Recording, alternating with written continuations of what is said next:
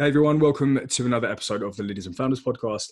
My name is Adam Kinder, one of the co-hosts here and one of the co-founders at Gathered and Found. Um, today we're bringing you episode four in our food tech and sustainability series. I'm really, really excited to bring this one to you. It's been one of my favorite ones so far. Um, so today we're going to give you a bit of the story of Tessa Clarke and Olio. Um, so Olio have had some amazing press and big press recently. They recently signed um, a big, uh, a big agreement with Tesco's where they're going to be helping the supermarkets with surplus food and actually giving that to those who are more vulnerable, you know, much more in need than the average person. So it's an amazing company.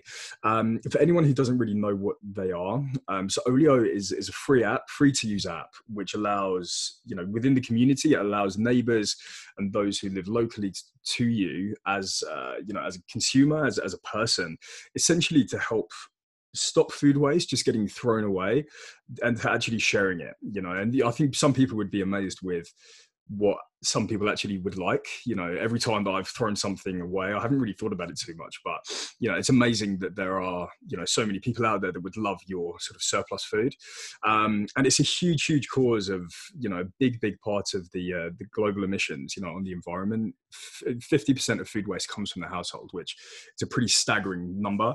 Um, and Tessa actually, not not intentionally, but she actually has made me feel pretty bad about some of the, the schoolboy, you know, rookie mistakes that we as a family have made. So hopefully a few people can pick up on a few really good tips from Tessa. Um, but you know, today they're helping you know millions of people in so many different countries around the world you know helping stopping food waste you know providing surplus food and actually they're doing some amazing charity work you know in the community where you can join as a volunteer to really help those in need get food that they just can't afford and just don't have access to um, so i'm not going to say too much she's an awesome lady tessa she's obviously had an amazing uh, you know, hugely successful career prior to that, including being managing director of Dyson and EMAP. Um, so she's got a great story. I love speaking with her. And yeah, please download Olio. Um, my family and I have actually been using Olio since I spoke to Tessa, and it's a great company that I think everyone really needs to get behind and, and really support their, their cause. Um, so look, without further ado, I'm going to pass it straight over to Tessa. I really hope you enjoy this one. And yeah, please download Olio.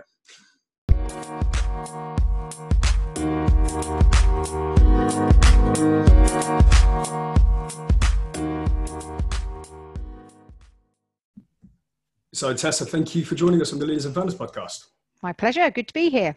Thank you very much. Where are you dialing in from? Are you uh, are you at home at the moment? I am. Yep, I'm in Wiltshire, um, so just about an hour, hour and a bit outside of London, and the sun is shining today, so all is good. Perfect. Yeah, going to be good weather this week in the UK, so that's great.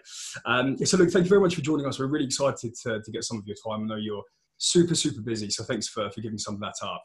Um, but yeah as, as everybody knows we're doing a food sustainability and food tech series for the podcast. So we've got some great businesses and olio were right at the top of the list of people we uh, we really wanted to get on. So i'm sure many people know who you are but just for anyone who maybe isn't aware or hasn't come across olio, olio before can you just give us a bit of an intro to, to you and, and the business Yep. So Olio is an app that exists to tackle the enormous problem of food waste that takes place in the home.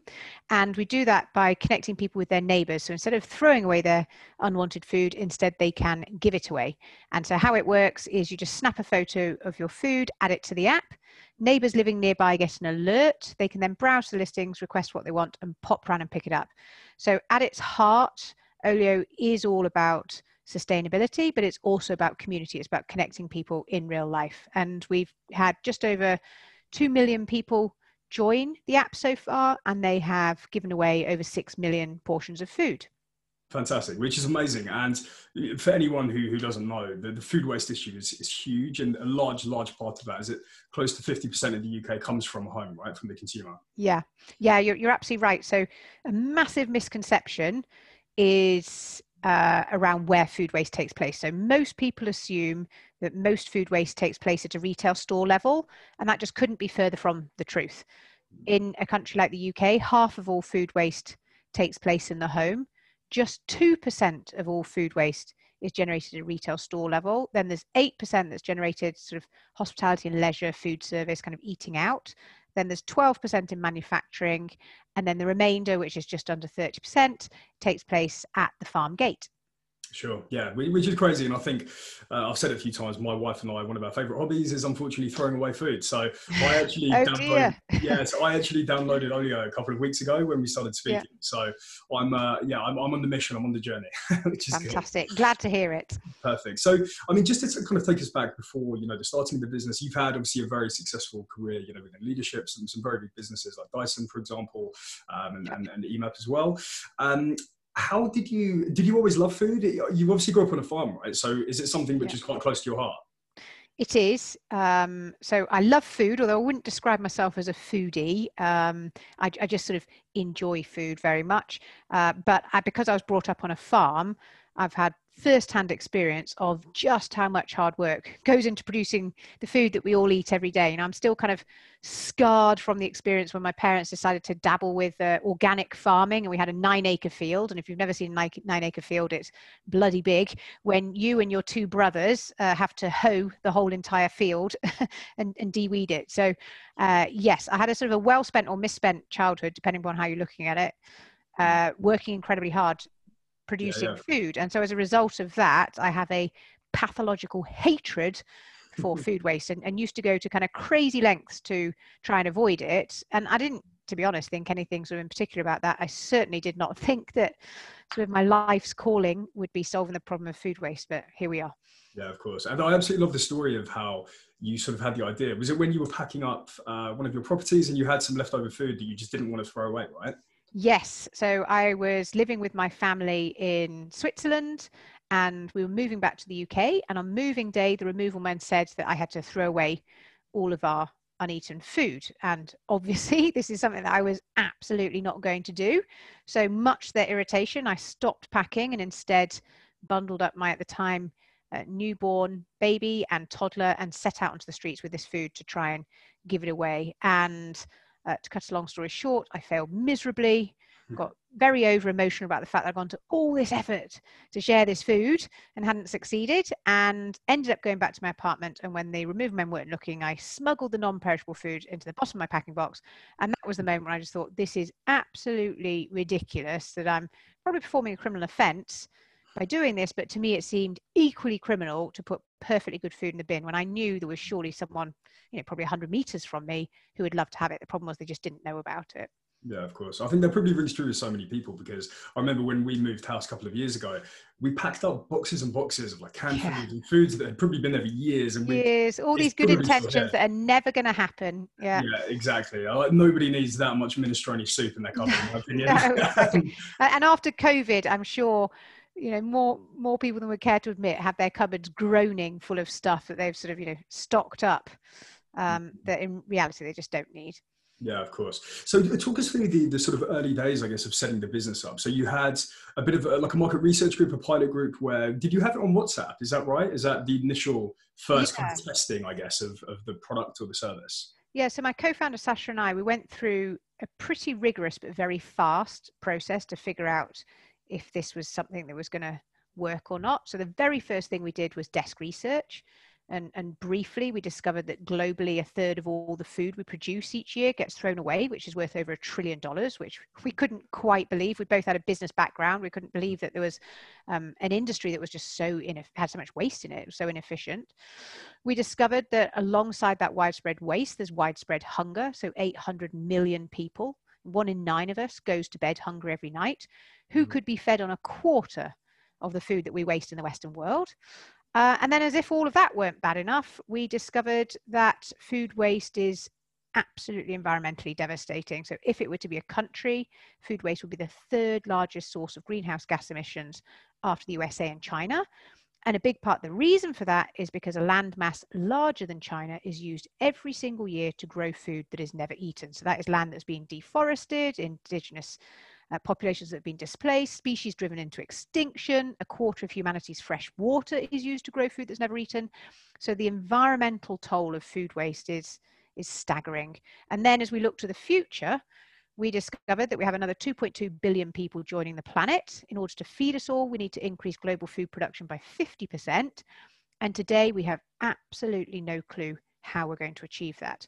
So we sort of went through that desk research process and, and sort of couldn't quite believe this story that we were piecing together. It sounded like some weird, horrific dystopian nightmare. We couldn't believe that that is our reality. And then to discover that half of all food waste takes place in the home, you know, that we are responsible for half of that horrible problem um, was sort of the, the real kicker. And, and that, so that definitely gave us that sort of fire in our belly to solve this problem. The second thing we did was we said, well, just because it's a big problem sort of on paper doesn't mean to see, doesn't mean to say that people care mm. about it. So how can we find out if people care about this? And we did a market research survey that we sort of distributed via Facebook groups, etc. And the key data coming out of that was that one in three people said that they were physically pained throwing away good food. So that was another big tick in the box. It was like it's a big problem on paper. It's a problem people care about. You know, they're physically paying it. They're having to do this the whole time. But then the third step that we needed to prove before sinking our life savings, building an app that quite possibly no one would want, we need to test that hypothesis. The core hypothesis was that people would share with their neighbors in order to avoid food waste. And how we tested that was by inviting 12 of the people who did that market research survey, who said they were physically paying throwing away good food, who all lived near each other but didn't know each other and didn't know us. We said, hey, will you take part in this crazy experiment? It's going to be two weeks. We're going to pop you on a WhatsApp group with 11 other people. And if you've got any spare food, here's some people we can share it with. And we sort of waited with bated breath to see if anyone would actually share anything into this into this whatsapp group. And thankfully after about 24 hours they did. Mm-hmm. um, and two weeks later we met and debriefed with those participants and they told us three things. They said one you absolutely have to do this. Mm-hmm. two it only needs to be slightly better than a whatsapp group. And three how can i help? And the how can i help was really the genesis of our our ambassador program now which has been a massive part of sort of how Olio has grown. And at that point, we then thought, right, we have all the data and conviction that we need to to spend our, our life savings sort of getting that built. And so that was what we did. Fantastic. Yeah, and I think it's so interesting. I mean, we've we've we've heard also. I mean, the, the staggering facts and figures around food waste at every single level as well. We've spoken to some really innovative, you know, farming businesses who are trying to help, yeah. you know, farmers produce more food efficiently. Um, you know, through to the, obviously the supply chain, you know, the, the, consumer end. So there are so many problems, I guess, with the yeah. model and structure. Um, in terms of the, the business, I guess, obviously it's all been kind of formed around it. It's still a young company, right? You're still only yeah. really a few years old. Um, do you still have some so many more plans for how you can impact sort of earlier in the process? What are the kind of plans for you guys now? So we're really, really, really focused on solving the problem of food waste in the home because, yeah. to be honest, no one else is, and that's where half the problem is. So mm. that is our mission, and we will not stop until we have you know a billion people plus uh, giving away their surplus food from their homes on, on Olio. But what we have done is we have moved slightly up the uh, supply chain to move into uh, supermarkets, uh, cafes, bakeries, delis, canteens, mm-hmm. because um, what we found in our early days actually was that our early adopters hated food waste, so they didn't generate any. And the early businesses that we had hoped would use Olio generated plenty of food waste but didn't have the time to use the app. And so obviously a food sharing app with not much food on it is pretty useless to everybody. So we thought, well, let's kind of solve this problem by matching those two user groups up. And through that, we developed our Food Waste Heroes program. Mm-hmm. And so we now have over 10,000 volunteers who we recruit uh, via the app. We train them online and then we dynamically match them with their local business. And so those volunteers then put onto a squad and they provide a service to that business whereby they will pop out of their apartment their allotted time and day across the road say go to their local supermarket they'll pick up all the unsold food take it home add it to the app the neighbors request it the neighbors pop around and pick it up. And so we're enabling those business locations to be zero food waste and that's doing a couple of things for sort of olio and our main mission. So what we've found is we're building a two-sided marketplace and for us supply is king. And so the food waste heroes program is a really effective way to essentially sort of kickstart uh, our hyperlocal sharing in any particular geography by bringing high quality supply into the app. Plus, it enables us to generate sort of virality and word of mouth because pretty quickly word gets out there if you can get free food from Pret a Manger on this app. Uh, mm. and it also enables us to start generating revenues. So we, we charge businesses, instead of them paying a waste contractor to take that food off to landfill or at best anaerobic digestion, instead they pay us. But we, you know, our sort of foray into into retail and hospitality and leisure has only been done kind of as a strategy to enable us to better fulfill on our core mission, which is solving the problem of food waste in the home. Perfect. And how, how have you found the last sort of six months, I guess, going into lockdown? Was there a big adoption of the app? Did you see a big spike in, in customers and people using your service? Yeah, so we, we've had a, as with everybody, we've had a really um, a roller coaster ride, really, uh, I think is the fair, th- fair thing to say. So, within the first kind of 24 or 48 hours of lockdown being announced, it was not at all clear that a neighbour to neighbour food sharing app could continue to exist. And we worked incredibly hard with our food safety lawyer, our environmental health officer, uh, and also we talked and listened a lot to our community and we very quickly realized that actually we had a responsibility to make sure that we continued to operate uh, through lockdown because so many people were depending upon olio um, as an essential lifeline for food and also people who were vulnerable or who were shielding were saying that they felt much safer and more comfortable going and picking up some food from a neighbor's doorstep than, than going on public transport or going into a busy store. And so we immediately pivoted our model to be a no contact pickup. So that basically meant that you had to leave the food outside a few moments before the person was due to collect it. And we also stipulated you could only do a pickup as part of your daily exercise or trip to a store. So we and we very quickly kind of put messaging throughout the user journey and in the app about how to share safely during COVID, and we kind of really tried to over communicate uh, around that. Uh, the first sort of 10 days, we saw a decline of about 20 or 25% in terms of the amount of sharing that was happening. Mm-hmm. And then from early April onwards, the amount of activity on the platform has just kind of gone into the stratosphere. So, um, and we've kind of grown more in the last five weeks than we have in the past five years, which is sort of the stuff you dream of. Uh, and I think there's several reasons for that. One, you only need to see a few photographs of empty supermarket shelves to realize that actually food is incredibly precious. We it is literally our life source. Mm-hmm. and so and lots of research has come out kind of validating that that over half of people now say that valuing food more. 48% of people saying that they're wasting food less. Mm-hmm. so that was happening. We then also had collectively our eyes open to the horrific level of food poverty in this country. So the food foundation issued some research showing that one and a half million people were going hungry on a daily basis during the height of lockdown. And I think that really prompted a lot of people to think, you know what, maybe I don't need all that minestrone soup, mm-hmm. um, right? Maybe, maybe, maybe I can kind of um, help somebody and give that away. Mm-hmm. I think also just the general trend towards all things local and local living has really helped as well. You know, olioing is a great sort of break to your day and opportunity to get out the house. And then we also had what can only be described as really kind of a nationwide Marie Kondo moment where people were sort of using that lockdown um, as an opportunity to get around to doing all that clearing out they've been meaning to do for years. Uh, and we have a non-food section on the app as well, I should say. So people are using Olio to give away toiletries and cleaning products and kitchen appliances, books, clothes, toys, things you don't want to sell, you don't want to ship half across the country, you just want to press a button and automatically a happy neighbor shows up and takes them off your hand. Uh, and so the non-food um, section grew really, really rapidly as a result of lockdown. Yeah, of course. Yeah, and I think it's you know when you just look at those figures, as you said, I mean there are going to be nine billion people, I think, by 2050. You know, as you said, the, the ecosystem and the system won't be able to produce that.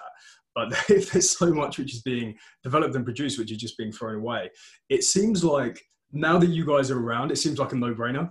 but I guess it takes the vision of, of you know people like yourself and, and obviously your co-founders to, to really put that into place.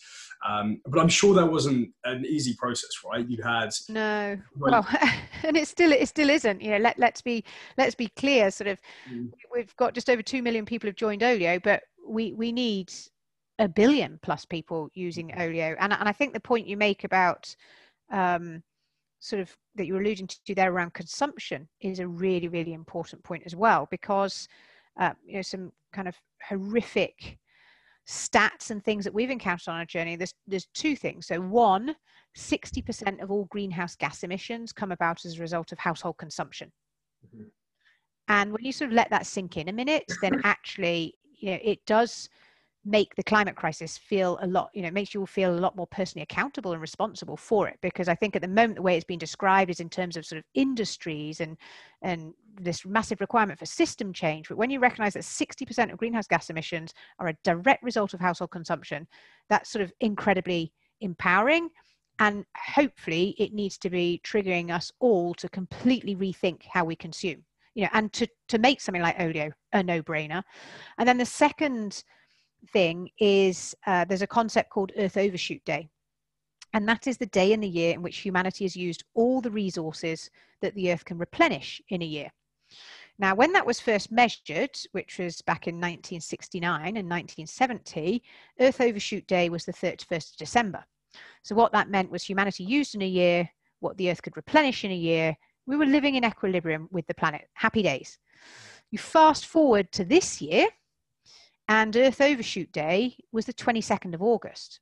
Um, you know, what that means is that every single thing that every single one of uh, seven and a half billion people are consuming after the 22nd of August is net net depletive to the planet.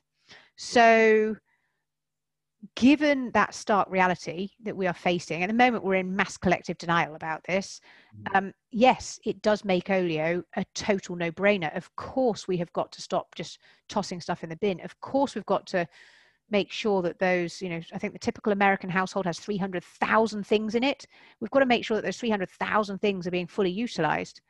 So it is a no brainer when you look at the big picture, but sadly, there's a massive lag between that reality and consumer behavior and where we're at today. So we're a million miles away from being where, where we need to be. Yeah, of course. And I think from the conversations that I've had, I'll 100% hold my hand up, as I think most people probably will. Uh, you know, I've been pretty naive to it. You always know that it's an issue, you know about climate change. But when you see how much is linked, and as you said, when you actually realize how much comes from the household itself, it's actually like it actually makes you feel very bad, you know, about some of the decisions that you make as well. Yeah. And I think from a lot of the founders that we've spoken to that are looking at different parts of the chain, it's almost i think a lot of it is laziness right uh, you know i think when it comes down to what you can actually specifically do whether it's cutting down you know your meat consumption or just looking at the you know the different behaviors that you lead as a family as an individual as a as a human if you like on the planet i think most of it has to come from I guess not even the education which is available because there is a lot out there. But I think a lot of people still have to want to be educated on the matter. Yeah. Um, and I guess with with the you know the app and the business, it's a very scalable model, right? Because all you need yeah. is people who live with other people who can who can exchange goods. How, how have you seen the expansion of your geography so far? Yeah, so just quickly back to that point about you know, sort of what's going to make this happen.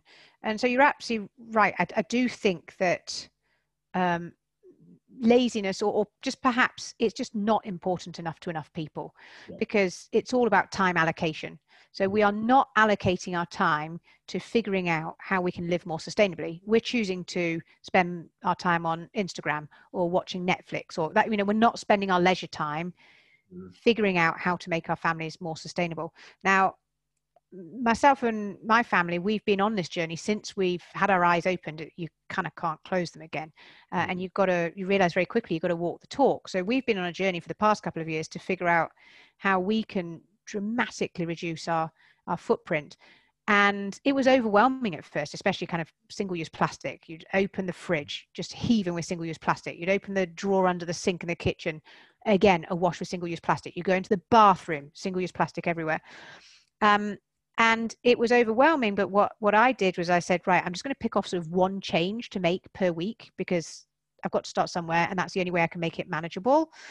And then it became a bit of a sort of challenge you know and, and some things would take me a really long time to figure out how to crack that one. Um, and very much inspired kind of by that journey um, that I've been on, and indeed many of the Olio team members and much of our community, we recently launched a new section in the app called Goals. And essentially, it's kind of a Tinder style user interface, mm-hmm. which tries to actually sort of take away that sort of worthy, time consuming education piece and instead lead people with inspiration, making it easy and convenient, and gamification as well. So you kind of right swipe on a goal that you uh, want to do, left swipe on something for maybe later, and we kind of give you here's the three things that we would you know if it's a product here's the three things that we'd recommend here's some further reading so we've tried to make it really really easy for people um, to do that and so i think education does have a certain role to play but we've also got to inspire people we've got to make it as easy and convenient as possible and ultimately we need regulation we need governments to step up and do the job that they're supposed to do which is look after the best interests of their citizens and then to your question about international expansion of sort of all of that and the stuff that we're doing, because we do need to have Olio is massively scalable. We do want a billion people within the next 10 years. Having said that, we're very focused on the UK right now because we know we've got to sort of prove out the model end to end. Um, but we have um, so 75% of our user base is in the UK and about 25% and 25% of all our activities taking place overseas. And we've gone a little bit counter to the conventional wisdom. So the conventional wisdom is if you're building a two-sided marketplace, you have to stay sort of local um, and prove out the whole entire model end to end. But we very quickly found, almost from day one, that people were reaching out to us from all over the world saying, we want to use Olio, give us Olio. And we just thought, why are we fighting this? Why don't we just give people all the tools that they need, kind of open source this model a little bit, give them a playbook, they can get Olio Kickstarted in their local community. And the massive advantage of that approach we've taken is that we've now got data about where Olio is working really well. So previously, we had assumed as perhaps t- typical founders that are based in the UK, oh, our first international expansion steps, well, maybe we'll go to France or Germany. Mm. And actually, now we've got the data Olio, in fact, is being used um, sort of most intensely in Mexico, in Singapore, in New Zealand, um, mm. places that we would never have perhaps intuitively um, selected. So, so kind of forgetting the rule book a little bit, I think has been helpful because it's enabled us to get real data. Um, but the important thing is we're just doing it in a very low cost organic way that isn't taking up a ton of our time either. So we are really focused on the UK, but we're just incubating organically the international, um, which hopefully puts us kind of in good stead for when we are ready to expand internationally properly. Yeah, of course. Yeah, and, and, it's really interesting what you say there. You know, so many companies I think fight off, you know, the desire to go in a different location because everything has to be in a really kind of great sort of place, and of course you want that. But if there's an outcry from so many different countries that want to use your product, ultimately you're here to help the planet, right, and to to yeah. feed so it's amazing that so many people have wanted to get involved with that for sure. Um, what's kind of next for you guys? I mean, what can what can people do to to help raise awareness? You know, apart from talking about the product. I mean, first of all, if you're listening, please download Olio for sure. yeah, get sharing. Yeah, no, definitely. I mean, I have a sort of a community group where where I live, um, and somebody actually put on this. It's like a Facebook community group that they had like some eggs and stuff that was due to go out of date, and somebody else said, "Have you downloaded Olio?" So I feel like it, it is spreading definitely, and that's what we're trying to to assist as well. But you know, what what can people do to start sort of making an impact? Is it just making better decisions when you actually go shopping to try and re- reduce that waste as well? What are some tips that you've got for the everyday person like me that wants to make a change but maybe doesn't know where to start? Well, the starting point I'd point everybody to does not sound sexy or exciting or glamorous, but it's highly effective, uh, mm-hmm. uh, which is meal planning. And so just taking that bit of time out on a Sunday evening or whenever you want to do it to figure out what meals you, you want that week and then to shop to that plan because if you kind of just go into the store and whiz around just throw stuff in your basket you'll end up with a whole load of stuff that um, ends up sort of going off because you're not going to get around to eating it. Um, i think the next thing then is really uh, understanding how to store food properly.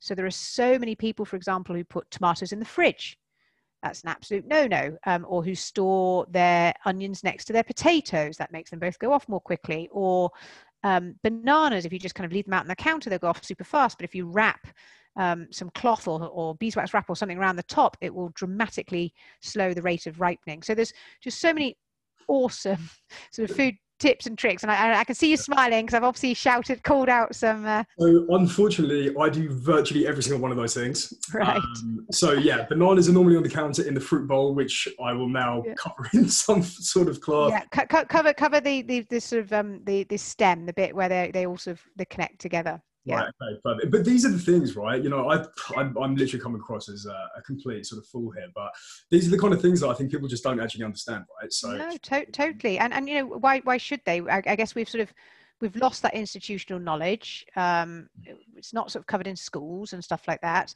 But it's really important because UK households are throwing away 14 billion pounds sterling of food each year that could have been eaten. It's 730 pounds sterling per family per year.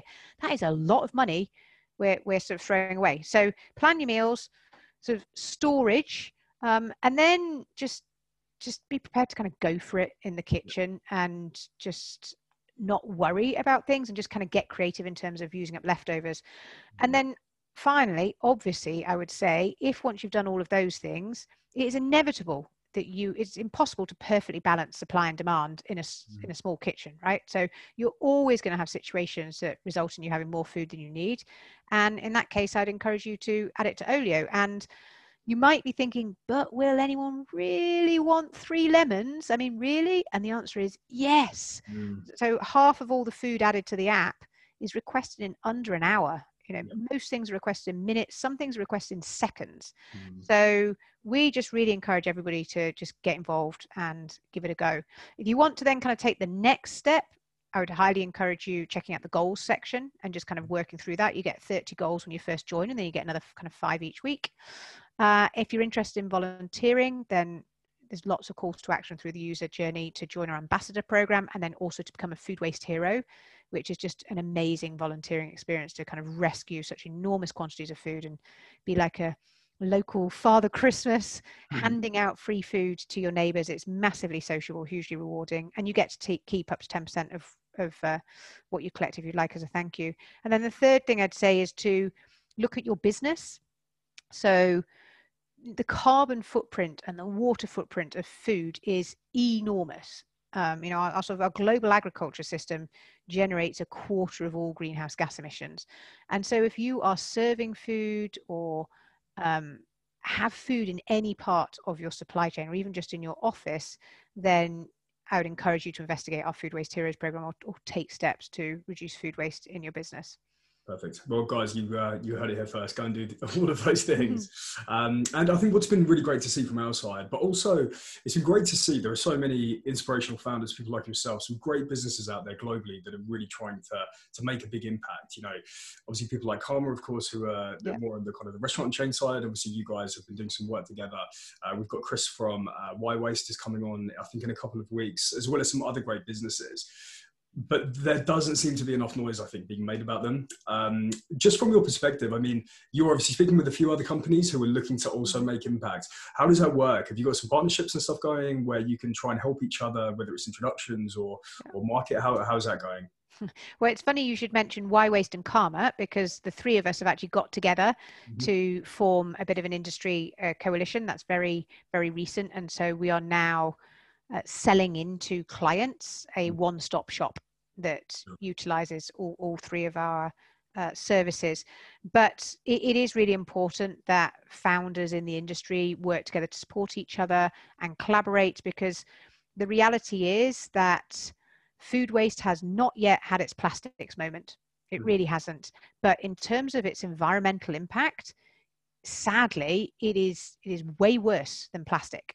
Mm. Um, we just don't know about it we're just not aware of it we're not talking about it we're not trying to sort of fix it. So um, and, and we're thrilled. It does feel like every week or every month more startups are coming into the food waste space and that's just brilliant news. It's there isn't going to be a single solution to a problem of this size. It's going to require absolutely everybody to get involved and start making a difference.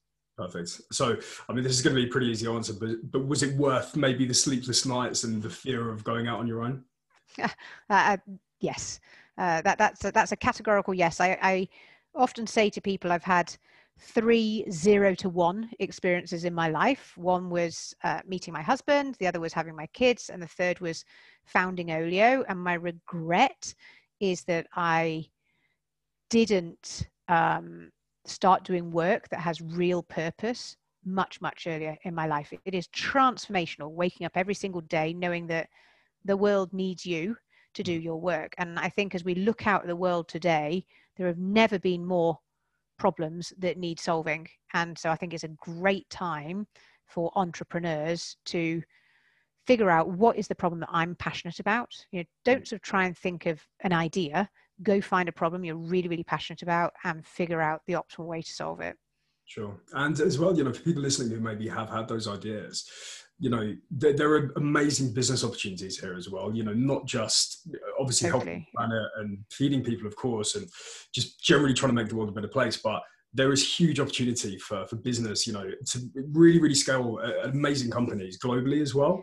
Um, and that's obviously something you're finding, right? And yeah, I mean, I, I would go further than that. I would say there is going to be no greater commercial opportunity than saving the world. Mm-hmm. Sure. Um, so, yeah, yeah. No, it's, it's completely true though. We, we spoke actually uh, a few days ago with a company that are coming on called Mondra, who look at carbon ticketing so people can make better choices in supermarkets. Um, and they're the founder, awesome guy called Jason. He said, like, you know, sustainability is potentially going to be one of the most lucrative industries to be in because every government should be getting on the program, right? You know, yeah, every, absolutely if you can go to Tesco, for example, and say, or you know, any other supermarket is also available, but um, you know, we can save you ten percent. They will listen to you. you know, there is yeah. so many. There's so much room for innovation as well, basically. Um, so yeah, that's some great sort of lasting, lasting words there for, for everybody. But look, I, I, know you're super busy all the time, so I really appreciate the time you've given us.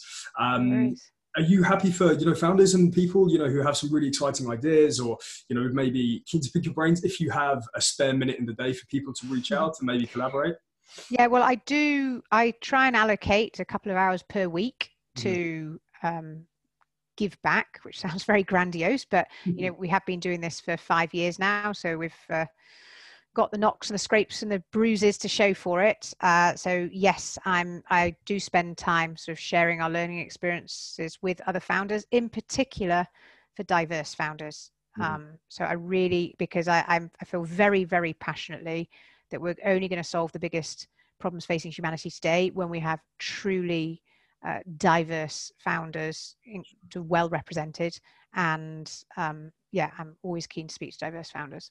Fantastic. And last question for you: um, What if you could go back now when you started the business? What would be the one piece of advice that you would have loved to have had from yourself back then? Um, one piece of advice. I think. well, to be honest, you know, pick one. Wow, that's impossible. Um, but randomly selecting one thing for anyone who is coming from a corporate background, which both Saasha and I did you actually have to kind of unlearn a lot of stuff to move into the startup world. And I think the, the biggest thing that we both had to unlearn is that if you've spent a lot of time in the corporate world, you get very accustomed to feeling like you have to know the answer to everything. And also, you will sort of set in stone, we will deliver X over a wide period of time. And the reality of an early stage startup is that you don't know the answer to anything. You must, certainly shouldn't be committing to exactly how you're going to achieve something. Your only, only job in the early stages is to experiment as quickly as possible. And sort of really embracing that and understanding that that wasn't me being inadequate or underperforming but it actually was my job almost kind of not to know but to go forward and explore and discover was just a really helpful kind of mindset shift Fantastic. Yeah, great piece of advice. Thank you so much. Um, look, thanks for joining us. I know you're on a really, really kind of hectic schedule as always. For anyone listening, you guys are hiring as well, right? So I guess you're always looking for some yes. Yeah, we, we are hiring. So you can find us. Um, our website is olioex.com. But to be honest, if you just Google Olio and food, you will find us. You can also find us uh, in the App Store, in Google Play, and on all the usual social media channels. Perfect. Great stuff. Well, look, Tessa, thank you so much for joining us. Really, really enjoyed that. And uh, yeah, to everyone listening, go and download Olio right now. Stop messing around. thank you. Thanks. Thank you. Bye bye. Cool. Take care. Bye.